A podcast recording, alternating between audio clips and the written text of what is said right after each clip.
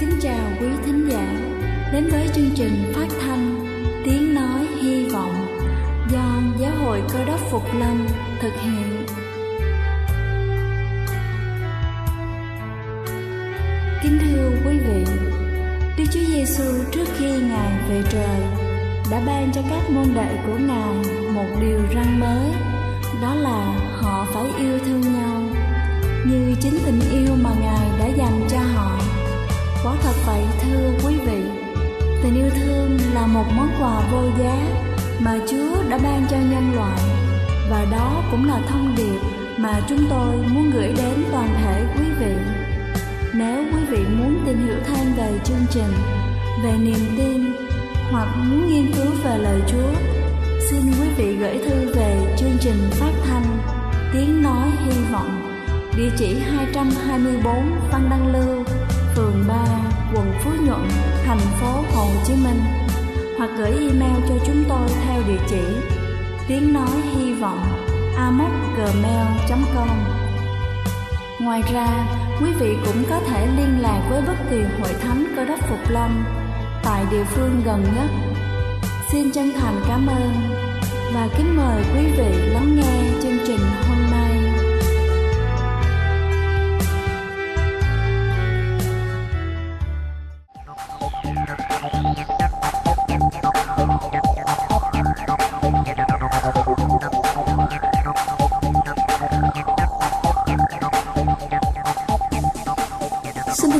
Quý vị khán giả trên khắp cả nước. Cầu xin Chúa luôn ở cùng và ban phước thật nhiều trên đời sống của quý vị. Kính thưa quý vị, câu chuyện những thư báo truyền đạo trên thế giới luôn là niềm cảm hứng vô vàng cho tất cả chúng ta. Và hôm nay chúng ta sẽ cùng nhau tìm hiểu về một câu chuyện có tựa đề là Những lời tôi sẽ chẳng bao giờ quên. Một buổi chiều thứ sáu trong tháng 9, tôi đang nghĩ rằng đã đến lúc kết thúc công việc bán sách bởi vì ngày sa bát sắp bắt đầu chỉ trong vài tiếng nữa. Tuy nhiên, tôi có một linh cảm là mình vẫn chưa nên kết thúc vào lúc này. Tôi quyết định ghé thêm một vài cửa hàng nữa. Một trong số đó là một cửa hàng bánh nướng. Khi bà chủ cửa hàng nhìn thấy tôi đang bán những quyển sách, bà lắc đầu và nói, tôi không muốn mua gì cả, đi đi. Tôi lễ phép đáp lại, những quyển sách của tôi không phải là những quyển sách bình thường, cô có thể nhìn xem mà không cần phải mua chúng những lời này làm cho bà tiêu tan sự nghi ngờ và bắt đầu xem những quyển sách, từng quyển một. Trước khi bà xem xong, một người khách hàng bước vào. Nên bà nói, cảm ơn tôi đã xem chúng, tiếc là tôi không thích quyển nào hết.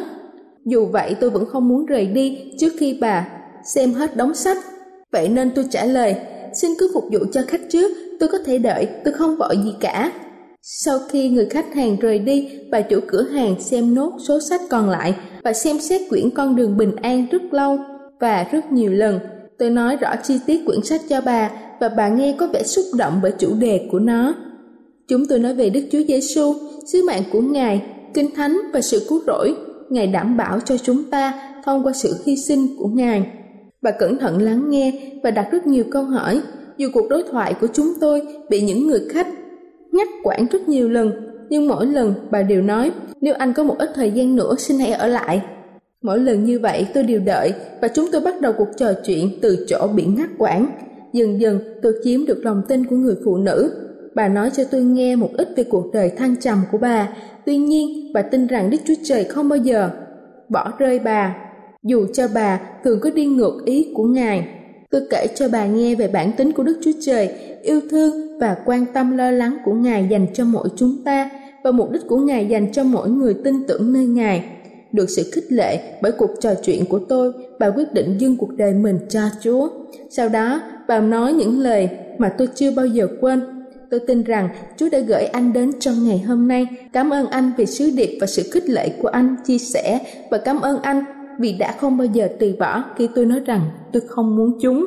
Tạ ơn Chúa vì những dẫn dắt mà chúng tôi đến gặp những người sẽ lắng nghe tin mừng về Đức Chúa Giêsu. Hãy tham gia vào cuộc hành trình này, giới hạn của những gì Đức Chúa Trời có thể làm cho chúng ta và qua chúng ta là không bao giờ đếm được. Kính thưa quý vị, trong Kinh Thánh sách Nahum đoạn 1 câu 15 có chép rằng Này, trên các núi có chân cả đêm tinh lành và rao sự bình an. Đây là chương trình phát thanh tiếng nói hy vọng do Giáo hội Cơ đốc Phục Lâm thực hiện. Nếu quý vị muốn tìm hiểu về chương trình hay muốn nghiên cứu thêm về lời Chúa, xin quý vị gửi thư về chương trình phát thanh Tiếng nói hy vọng, địa chỉ 224 Phan Đăng Lưu, phường 3, quận Phú Nhuận, thành phố Hồ Chí Minh hoặc gửi email cho chúng tôi theo địa chỉ tiếng nói hy vọng amoc@gmail.com. Ngoài ra, quý vị cũng có thể liên lạc với bất kỳ hội thánh cơ đốc Phục Lâm tại địa phương gần nhất. Xin chân thành cảm ơn và kính mời quý vị tiếp tục lắng nghe chương trình hôm nay.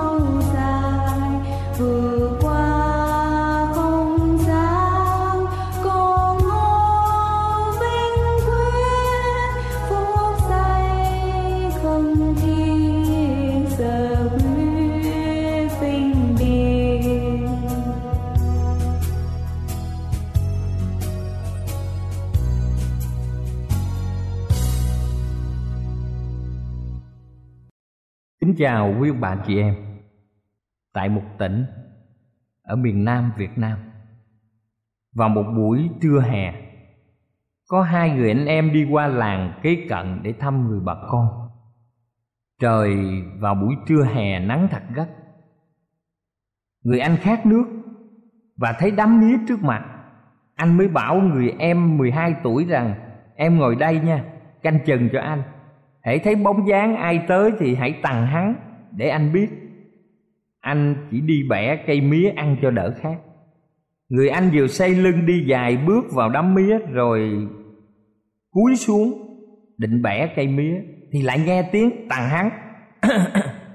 dỗ dàng người anh chạy ra, nhìn khắp nơi không thấy ai người anh ngạc nhiên hỏi rằng, ai đâu sao em lại tăng hắn người em lấy tay chỉ trên trời và nói rằng không ai thấy. Nhưng trời thấy anh ơi. Nghe lời ấy, người anh thức tỉnh bỏ đi và không dám bẻ trộm mía nữa. Kính thưa quý ông bà và anh chị em, đức chúa trời là đấng tạo hóa. Ngài có thể nhìn thấy mọi việc, mọi tư tưởng, mọi hành động và mọi lời nói của chúng ta giàu ở bất kỳ nơi nào. Và ở trong quá khứ chúng ta đã từng biết ngày 11 tháng 9 năm 2001 lúc 8 giờ 45 phút sáng một chiếc máy bay chở hành khách của hãng American Airlines đã đâm vào ngọn tháp thứ nhất của trung tâm mậu dịch thế giới tại Nữ Ước. 18 phút sau, một chiếc máy bay khác của hãng United Airlines đã đâm vào ngọn tháp thứ hai. Khói đen cuồn cuộn bốc lên từ hai ngọn tháp. Nhiều người đã lao mình ra cửa sổ nhảy từ tầng lầu mấy chục xuống đất. Thân thể họ bị dập nát thảm thương. Và trong vòng 20 phút cả hai tòa cao ốc cao 110 tầng đã bị sụp sổ tan tành. Trong vòng 20 phút cả hai tòa cao ốc 110 tầng đã bị sụp đổ tan tành. Một giờ sau một chiếc máy bay thứ ba đâm xuống tòa bạch ốc à, Một giờ sau chiếc máy bay thứ ba đâm xuống ngũ giác đài Khiến một phần ba tòa nhà lớn đã bị sụp đổ Vài phút sau chiếc máy bay thứ tư rớt xuống ven rừng rậm của tiểu bang Pennsylvania Và cả bốn chiếc máy bay này đều bị không tặc cướp để khủng bố Hoa Kỳ đây là một thảm cảnh ghê rợn nhất đã xảy đến cho Hoa Kỳ. Một người lính cứu hỏa đã thốt lên trong nỗi kinh hoàng về sự khủng bố này. Ai cũng kêu gào, hét lên. Từ cảnh sát cho đến người đi đường, cả lính cứu hỏa đều chạy tán loạn, giống như một trận chiến ác liệt, rất nhiều người chết hoặc bị thương. Chiều hôm đó, nhiều hội thánh đã tổ chức cho buổi lễ cầu nguyện cho các nạn nhân và gia đình. Người ta thiết tha quay về với Chúa chỉ khi thảm cảnh xảy ra và chính cụ tổng thống Hoa Kỳ George Bush đã trích một câu trong Kinh Thánh Thi Thiên đoạn 23 câu 4. Tổng thống nói rằng: "Dầu khi tôi đi trong trũng bóng chết, tôi chẳng sợ tai họa nào, vì Chúa ở cùng tôi." Nhiều người trong chúng ta tự hỏi: Đức Chúa Trời ở đâu? Sao Ngài không can thiệp để tránh những sự đau khổ và sự chết của những người dân lành? Kính thưa quý ông bà chị em, thật ra những sự bạo động chiến tranh tội ác xảy ra trong xã hội chúng ta biết đều là hành động của Satan. Ma quỷ trong tiếng Hy Lạp nghĩa là kẻ phá nghe kế hoạch của Đức Chúa Trời. Satan biết mình chỉ còn tồn tại một thời gian ngắn ở trên đất, cho nên giận quản mà tấn công loài người ở khắp mọi nơi. Đây cũng là dấu hiệu chứng tỏ là Đức Chúa Giêsu sắp tái lâm. Ngài đến để chấm dứt mọi tội ác ở trên thế giới này và đem lại sự bình an hạnh phúc cho dân sự Ngài. Kính thưa quý ông bà chị em, khi Đức Chúa Giêsu đến, những người công bình được cất lên không trung và được gặp Chúa. Những người công bình chết cũng sẽ được cất lên trên không trung, được biến hóa và gặp Chúa. Sau đó họ sẽ ở với Chúa một ngàn năm ở trong thiên đàng. Hôm nay chúng ta sẽ nghiên cứu bốn biến cố khởi đầu cho thời kỳ ngàn năm. Thứ nhất là sự phục lâm của đấng cơ đốc. Chúng ta biết rằng khi từ giả các môn đồ Đức Chúa Giêsu đã hứa trong gian đoạn 14 câu 3 ta sẽ trở lại. Ta sẽ trở lại. Đây là một niềm tin phước hạnh cho mỗi người cơ đốc. Sự kiện Chúa tái lâm đánh dấu sự tận cùng của thế giới tội lỗi và khởi điểm của một ngàn năm bình yên, một ngàn năm phước hạnh. Thứ hai chúng ta biết rằng người công bình sẽ được phục sinh Khi tái lâm Đức Chúa Giêsu sẽ phục sinh làm cho kẻ chết sống lại. Những người công bình, thậm chí là họ đang nằm ở trong mồ mã như trong kinh thánh 1 Tesalonica đoạn 4 câu 16.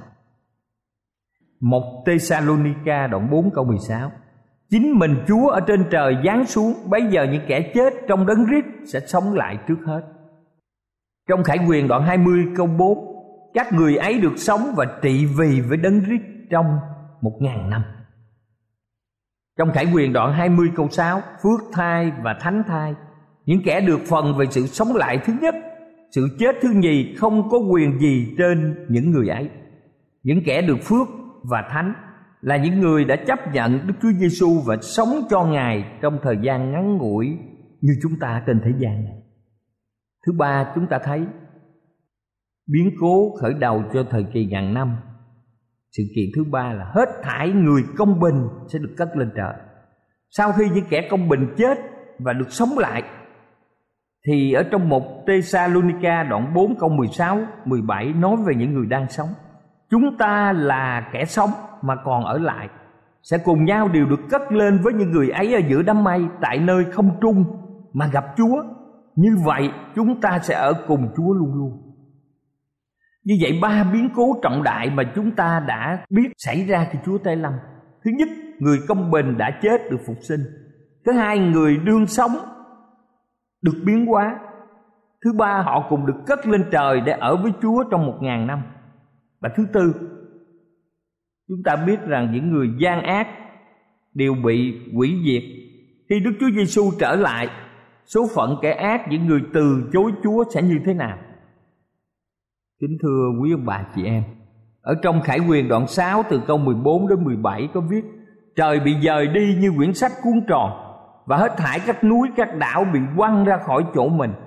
Các vua ở trên đất, các quan lớn, các tướng quân các kẻ giàu các kẻ quyền thế các kẻ tôi mọi các người tự chủ đều ẩn mình trong hang hố cùng hòn đá lớn trên núi. Chúng nói với núi và đá lớn rằng hãy rơi xuống trận trên chúng ta đặng tránh khỏi mặt của đấng ngự trên ngôi và khỏi cơn giận của chiên con. Vì ngài thạnh nộ lớn của ngài đã đến, còn ai đứng nổi? Khi kẻ ác thấy Đức Chúa Giêsu trên đám mây, thì họ kêu đá và núi đổ xuống chặn trước mặt họ. Vì họ kinh hoàng thấy sự chói sáng vinh hiển của ngài. Cùng lúc đó dưới đất, chân họ sẽ rung chuyển dữ dội. Bây giờ không có gì là vững chắc, không có gì là an toàn. Tất cả mọi vật trên thế gian đều hỗn loạn chúa đến càng lúc càng gần địa cầu và sự vinh hiển chói lòa của ngài sẽ hủy diệt kẻ ác còn sống chỉ người công bình mới có thể đứng nổi trước sự vinh hiển và quyền oai của chúa khi ngài tái lâm tất cả chúng ta muốn đứng phía người công bình hay là người gian ác khi Chúa Giêsu trở lại. Con người ngày hôm nay đa số từ những người trẻ tuổi cho những người lớn tuổi đều thích ăn nhậu, đều thích, vui chơi. Và tình trạng đạo đức, suy đồi. Nhiều người bị giết một cách quan uổng. Và nhiều người đã coi thường những điều Chúa dạy. Nhiều người đã quá bận rộn với công việc làm, mãi mê trong đời sống hàng ngày nên không có thời giờ nghĩ đến chúa, không có thời giờ đọc kinh thánh. Phần đông nhiều người ham mê kiếm tiền và tiêu tiền. Họ trọng bằng cấp, họ trọng địa vị họ muốn tạo lập nhiều bất động sản, nhà cửa, ruộng đất và tích trữ nhiều ngoại tệ vàng bạc. Khi chúa đến, mọi người sẽ nhận thức rằng sự ham mê của cải đời này khiến họ mất sự sống đời đời. Bây giờ họ sẽ quăng vàng bạc mình ra giữa đường phố. Họ sẽ ném thần tượng mình ra ngoài. Nhưng đã quá trễ, họ đã không chuẩn bị để tiếp trước chúa khi họ nhìn lên thấy chúa thì kinh quản mỗi người chúng ta cần phải chuẩn bị để chờ đón ngày phước hạnh ấy. Chúng ta nên cầu nguyện và chia sẻ niềm tin của mình cho ông bà, cha mẹ, con cái và bạn hữu của mình để mọi người được sẵn sàng gặp chúa. Chúng ta biết có ba việc xảy ra trong thời kỳ ngàn năm. Thứ nhất, địa cầu quang vu và vực sâu không đáy trong Jeremy đoạn 4 câu 23, 25 và 26. Tôi xem đất này là là vô hình và trống không. Xem cách tầng trời thì không có sự sáng. Kinh Thánh còn khẳng định chúng ta biết Tôi xem chẳng còn một người hết thải chim trời đều trốn tránh Tôi xem thấy ruộng tốt đã trở nên đồng vắng Hết thải các thành đều bị quỷ phá trước mặt Đức Giêsu va Bởi cơn nóng giận của Ngài Địa cầu sẽ ở trong một tình trạng điêu tàn và quan phế, Có thể gọi là vực sâu không đáy. Lúc đó sẽ không còn ai sống sót, Mọi thành phố đều sụp đổ. Những vùng đất trù phú cũng sẽ biến thành đồng hoang hiu quạnh Địa cầu sẽ thê lương, rùng rợn Và cảnh điêu tàn này kéo dài trong một ngàn năm. Khi Đức Chúa Giêsu tái lập, Người công bình được đem về trời, còn kẻ ác, Chúng ta biết rằng sẽ bị hủy diệt. Bởi vậy khi miêu tả địa cầu trong thời kỳ ngàn năm, Kinh Thánh nói Tôi xem chẳng còn một người Và cả thế giới đều quan tàn trong sự tận diệt. Thứ hai, chúng ta thấy, Lúc bây giờ sa tăng sẽ bị xiềng ở trong địa cầu quan tàn. Sa tăng đã phỉnh gạt con người trên đất. Nhưng lúc bây giờ sa tăng phải bó tay vì không còn ai để cám dỗ nữa. Ở trong khải quyền đoạn 20 từ câu 1 đến câu 3 tôi thấy một vị thiên sứ trên trời xuống tay cầm chìa khóa giật sâu và một cái xiềng lớn người bắt con rồng, tức là con rắn đời xưa là ma quỷ, là sa tăng mà xiềng nó lại đến ngàn năm. Người quăng nó xuống vực, đóng cửa vực và niêm phong lại. Hầu cho nó không đi lừa dối các dân được nữa, cho đến chừng nào hạn một ngàn năm đã mãn. Khải quyền đoạn 20 từ câu 1 đến câu 3 Sa tăng và ma quỷ sẽ bị trói trong cảnh điêu tàn giật sâu không đáy trong một ngàn năm. Chúng ta biết rằng trong suốt sáu ngàn năm trôi qua, Satan đã gây biết bao nhiêu tội lỗi ở trên đất này. Và trong ngàn năm thì Satan không còn ai để cám dỗ. Satan bắt buộc phải nghiền ngẫm về những hậu quả của việc phiến loạn của mình giữa những thành thị điêu tàn. Vô số những bộ xương người la liệt trên mặt đất. Và Satan cũng ý thức được cảnh hải hùng mà Satan đã đem lại cho thế gian và thứ ba, chúng ta biết rằng lúc bây giờ người công bình sẽ tham gia vào việc phán xét. Trong thời kỳ ngàn năm, người công bình sẽ được tham khảo các sách ở trên thiên đàng để biết tại sao có nhiều người không được cứu. Có nhiều người thì rất tốt, tại sao lại không có mặt ở thiên đàng? Vì họ cố ý che giấu một tội lỗi nào đó, họ không ăn năn. Và trong ngày ấy, trường hợp của những người hư mất, cũng như lịch sử của các thiên sứ phạm tội đều được đem ra cho những người được cứu. Họ sẽ tra xét. Họ sẽ nhìn nhận rằng đức chúa trời rất công bằng trong việc phán xét. Thưa quý bà chị em, như vậy thì có những biến cố khi hết thời kỳ một ngàn năm như thế nào? Có những biến cố nào xảy ra? Thứ nhất, chúng ta thấy rằng người giữ sẽ được phục sinh và sa tăng sẽ được cởi trói sau một ngàn năm. Sau một thời kỳ ngàn năm thì kẻ ác được sống lại như lời kinh thánh chép trong khải quyền đoạn 20 câu 5 câu 7 và câu 8 còn những kẻ ác khác chẳng được sống cho đến khi đủ một ngàn năm. Khi hạn ngàn năm mãn rồi, quỷ sa tăng được thả và nó ra khỏi ngục, đặng dỗ dành dân ở bốn phương trên đất, dân gót và dân ma gót nó nhóm chúng lại để tranh chiến, đông như cát bờ biển, và thế giới lại đầy dãy đủ mọi loại người như trước thứ hai, thành thánh từ trên trời lúc ấy sẽ xuống thế gian chúng ta. Trong khải quyền đoạn 21 câu 2 tôi cũng thấy thành thánh là Jerusalem mới, từ trên trời, từ nơi Đức Chúa Trời mà xuống. Khi thành thánh xuống thì kẻ ác sẽ bị bỏ ra ngoài thành, xuyên qua bức tường trong suốt như lưu ly. Những người hư mất sẽ thấy thành rất mỹ lệ. Một sự thất vọng não nề sẽ tràn ngập tâm hồn họ khi họ ý thức rằng mình đã mất vĩnh viễn thiên đàng và sự sống đời đời thật là ải hùng cho giờ phút ấy. Bên bên ngoài thành, ở bên ngoài thành là những người lúc còn sống, không có thời giờ dành cho chúa. Hay họ đã chọn một con đường hư mất. Giờ đây họ hết sức ước mong được nghe chồng, vợ, con, bà con cầu nguyện cho họ. Nhưng thưa quý bà chị em đã muộn muộn quá rồi. Họ đã từ chối lời mời tha thiết của đức thánh linh, dẫn họ về với chúa. Và giờ đây họ phải chết đời đời họ đã mất tất cả trong cuộc sống. Thứ ba, chúng ta thấy Satan sẽ tập hợp kẻ giữ dây thành thánh. Trong khải quyền đoạn 20 câu 8 và câu 9 Satan ra khỏi ngục mình, đặng dỗ dành dân ở bốn phương trên đất. Kinh thánh nói rằng, nhóm chúng lại để chiến tranh. Và kinh thánh cho ông ta biết, chúng nó lên khắp các vùng rộng trên mặt đất, dây dinh thánh đồ và thành yêu dấu. Sa tăng và ma quỷ sẽ được phóng thích khỏi ngục tù giam hãm đi dỗ dành nhiều người và họp bàn chuyện chiến tranh chống lại thành thánh, yêu dấu và các thánh đồ. Và thứ tư, kẻ ác sẽ bị hủy diệt. Sa sẽ chỉ huy đạo quân kẻ ác đông đảo tiến lên cướp thành thánh.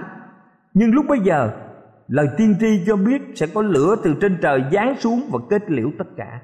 Trong khải quyền đoạn 20 câu 9 và câu 14 lửa ấy hủy diệt hết thảy những dấu tích của tội lỗi trên mặt đất sau sự chết thứ hai và cuối cùng, sẽ không còn ai nói với sự sống lại nữa. Đây là một điều rất là rõ ràng, là một chân lý không bao giờ thay đổi. Thứ năm, trời mới, đất mới sẽ được tái tạo từ đống tro tàn của đám lửa thiêu đốt cuối cùng. Trời mới, đất mới sẽ được tạo dựng. Trong Khải quyền đoạn 21 câu 1 và câu 4 Ngài sẽ ở với chúng. Kinh Thánh khẳng định chúng ta biết rằng Ngài sẽ lao ráo hết nước mắt, khỏi mắt chúng, Sẽ không có sự chết, Cũng không có than khóc, kêu ca hay là đau đớn nữa Vì những sự thứ nhất đã qua rồi. Đức Chúa Trời sẽ tái tạo một thế giới mới Mà trong Kinh Thánh đã khẳng định cho chúng ta biết một cách rõ ràng. Đoạn tôi thấy trời mới được tái tạo Với một vẻ đẹp như lúc ban đầu. Trái đất trở thành quê hương yêu dấu của những người công bình cho đến đời đời. Đức Chúa Trời đã tận diệt tội lỗi, tội nhân, sự chết và âm phủ. Mọi tàn tích của tội lỗi đều bị vĩnh viễn xóa sạch. Đấng cơ đốc sẽ ở cùng với dân Ngài Là những người Ngài đã chết để cứu chuộc cho họ. Mọi người sẽ vui mừng Hưởng mãi đời sống tốt lành Với niềm hạnh phúc vô biên. Ngày mai là một ngày của huy hoàng biết chừng nào. Kính thưa quý bà chị em, Sự sống đời đời với Chúa nơi trời mới, đất mới tốt đẹp này Là điều quý giá nhất trong cuộc đời của chúng ta Có đáng cho chúng ta Những ngày mà chúng ta tiếp nhận Đức Chúa Giêsu là Chúa cứu thế và chúng ta ở trong đường lối của Chúa cho đến ngày Chúa tái lâm hay không. Đây là một điều rất xứng đáng. Trân trọng kính chào quý bà và anh chị em. Amen.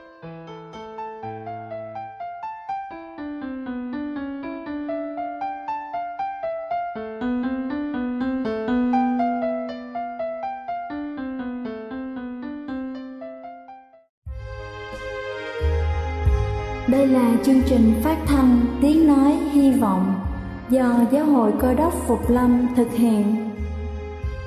Nếu quý vị muốn tìm hiểu về chương trình hay muốn nghiên cứu thêm về lời Chúa, xin mời quý vị gửi thư về chương trình phát thanh Tiếng Nói Hy Vọng, địa chỉ 224 Văn Đăng Lưu, phường 3, quận Phú Nhuận, thành phố Hồ Chí Minh hoặc gửi email cho chúng tôi theo địa chỉ tiếng nói hy vọng amos@gmail.com Ngoài ra, quý vị cũng có thể liên lạc với bất kỳ hội thánh cơ đốc phục lâm tại địa phương gần nhất. Xin chân thành cảm ơn và hẹn gặp lại quý vị trong chương trình lần sau.